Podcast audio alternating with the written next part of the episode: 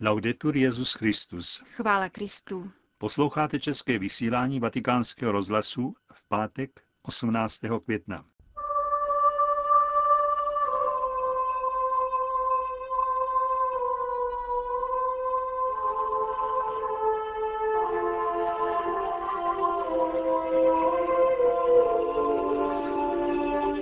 Svatý otec přijal poslední skupinu biskupů ze Spojených států amerických. Na věčnost odešel monsignor Josef Laštovica, dlouholetý pracovník a poradce vatikánských úřadů.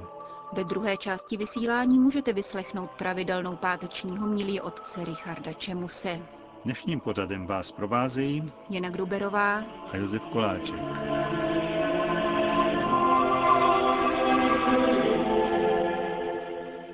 Zprávy Vatikánského rozhlasu. Vatikán. Pastorační a charitativní podpora imigrantů a péče biskupů o osoby zasvěceného života.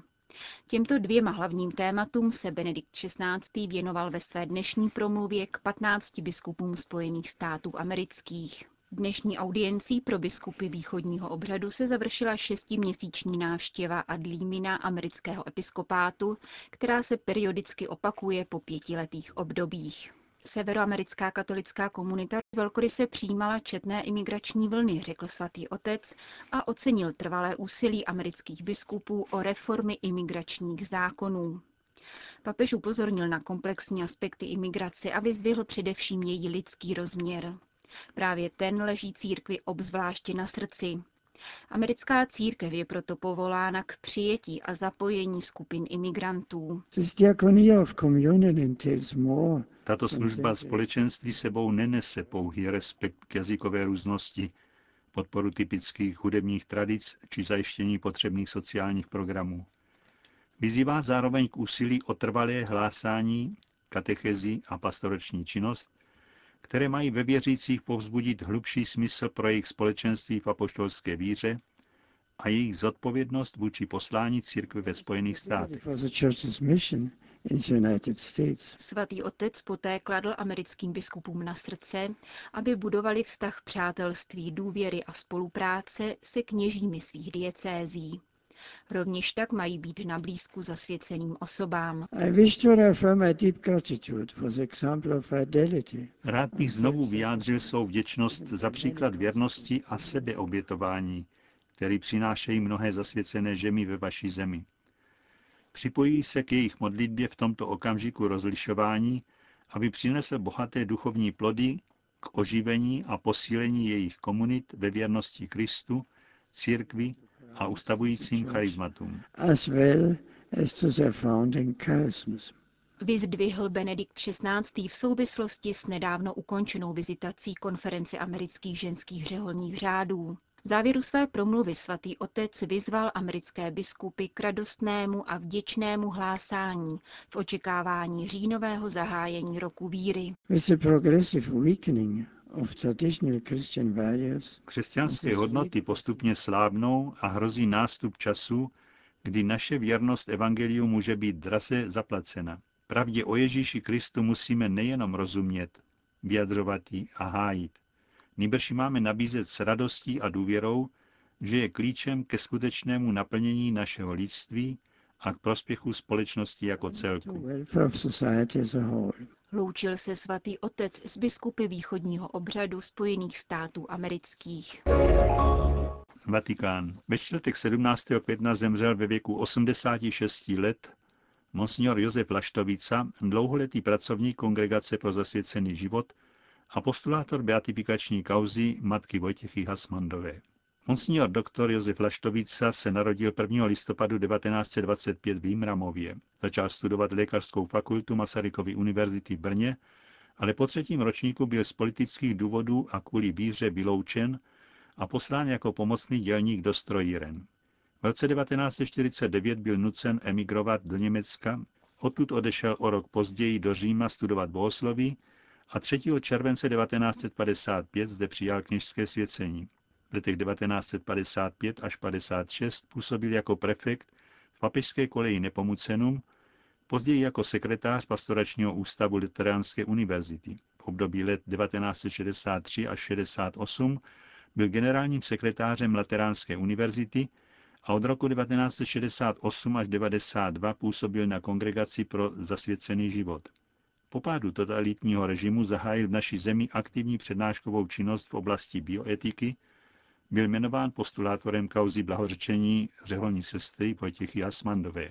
Na kauze matky Vojtěchy Hasmandové pracoval až do konce roku dva tisíce jedenáct. třicátého ledna si při pádu zlomil nohu v krčku a byl operován. Postupně hospitalizován ve třech nemocnicích v Římě. Po trpělivě snášeném utrpení odevzdá svoji duši Pánu v den na nebe vstoupení Páně ráno v osm hodin patnáct minut v nemocnici Pia jedenáctého Jeho mlčení stojí za řeč. Tak nazval svou dnešní promluvu otec Richard Čemus. Kdo vstoupí do refektáře České koleje Nepomucenum v Římě, nemůže si nepovšimnout sochy svatého Jana Nepomuckého, patrona této instituce. Světec je znázorněn s typickým gestem, jak si klade prst na ústa, vyzývá je tím k mlčení. Mlčet může znamenat různé. Například tichou domácnost, kde mlčení jiskří napětím. Stává se, že lidé chtějí mluvit, ale nevědí, co říct. Může se to týkat i celých kultur a národů. Generál jezuitů Adolfo Nicolás v této souvislosti poznamenal: naštěstí jsem se celý život setkával s Evropany, kteří se s velkou úctou přibližují k jiným tradicím a vědí, že nejlepší odpovědí na nedostatek porozumění je mlčení. Už staří Římané radili tomu, kdo se ke všemu vyjadřuje, i když není kompetentní, si takový ses filosofus manzises. Kdyby zbýval mlčel, zůstal bys filozofem. Lidová moudrost zase varuje před mlčením ze zbabělosti, když říká, kdo mlčí, souhlasí. Mlčení svatého Jana Nepomuckého je úplně jiné kvality. Jeví se jako vrcholný způsob komunikace. Spojuje lidi, národy a kultury. Úcta vůči tomuto českému světci v celém světě je toho výmluvným dokladem. Právě mistři slova, básníci jako Ivan Diviš, bolestně pociťovali, kdy, cituji, slova jsou nepříslušná, protože nemají co říci. A přesto žasne Václav Havel nad zázrakem lidského slova a jeho mocí. Cituji, dík zázraku slova víme, že toho ve skutečnosti víme velmi málo, totiž, že existuje tajemství. Tváří v tvář tomuto tajemství a cítit se zároveň onu pro nás téměř konstitutivní moc slova, pokoušíme se od nepaměti oslovit to, co je nám tímto tajemstvím zahaleno a svým slovem to ovlivnit. To není, pokračuje Havel, jak zřejmo, úkol zdaleka jen lingvistický. Jako výzva k odpovědnosti za slovo a ke slovu je to úkol bytostně mravní. Jako takový není ovšem zakotven před horizontem námi dohlédnutelného světa, ale až někde tam, kde přebývá ono slovo, jež bylo na počátku všeho a jež není slovem člověka. Konec citátu.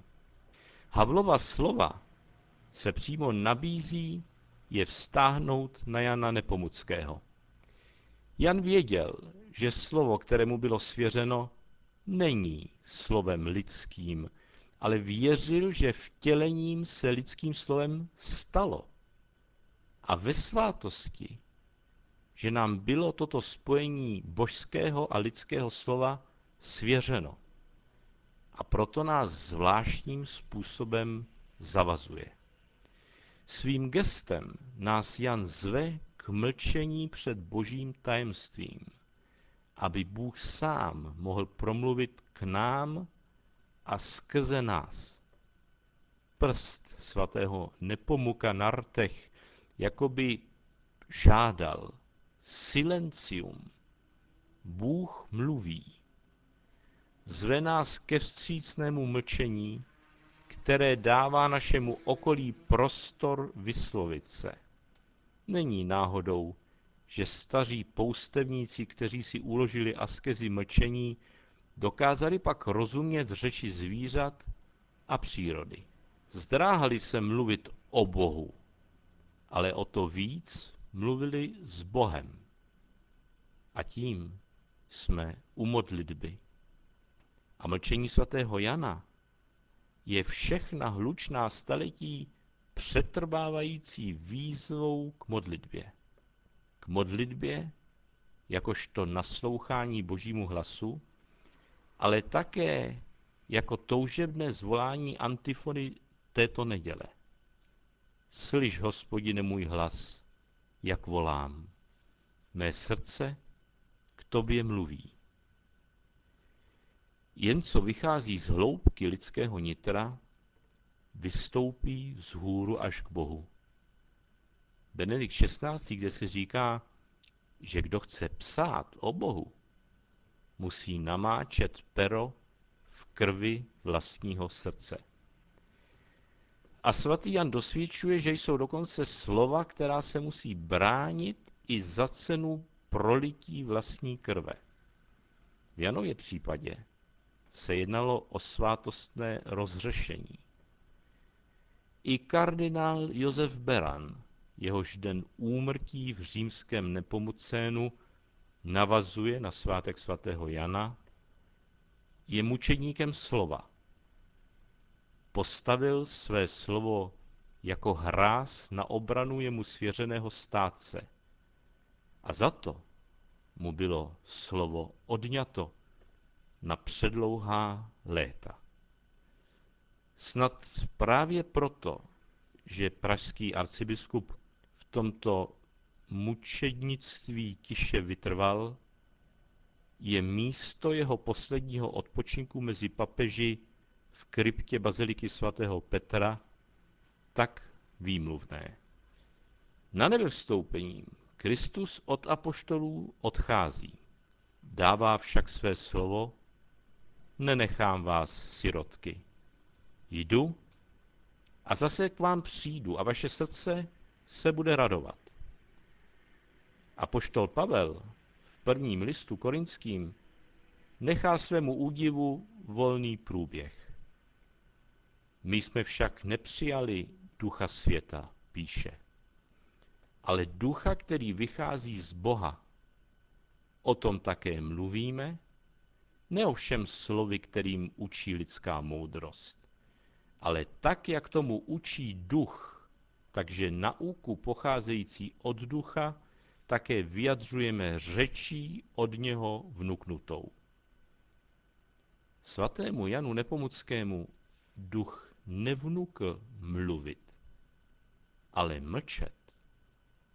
Jeho mlčenlivost už po staletí stojí snad právě proto za řeč. Karel Havlíček-Borovský, který též zaplatil daň za svobodu slova, to vyjádřil prosbou. Svatý Jane z Nepomuku, drž nad námi svoji ruku, by nám Bůh dal, co dal tobě, a náš jazyk neschnil v hrobě. Slyšeli jste homílii otce Richarda Čemuse k sedmé neděli velikonoční. A tím končíme české vysílání Vatikánského rozhlasu. Chvála Kristu. Laudetur Jesus Christus.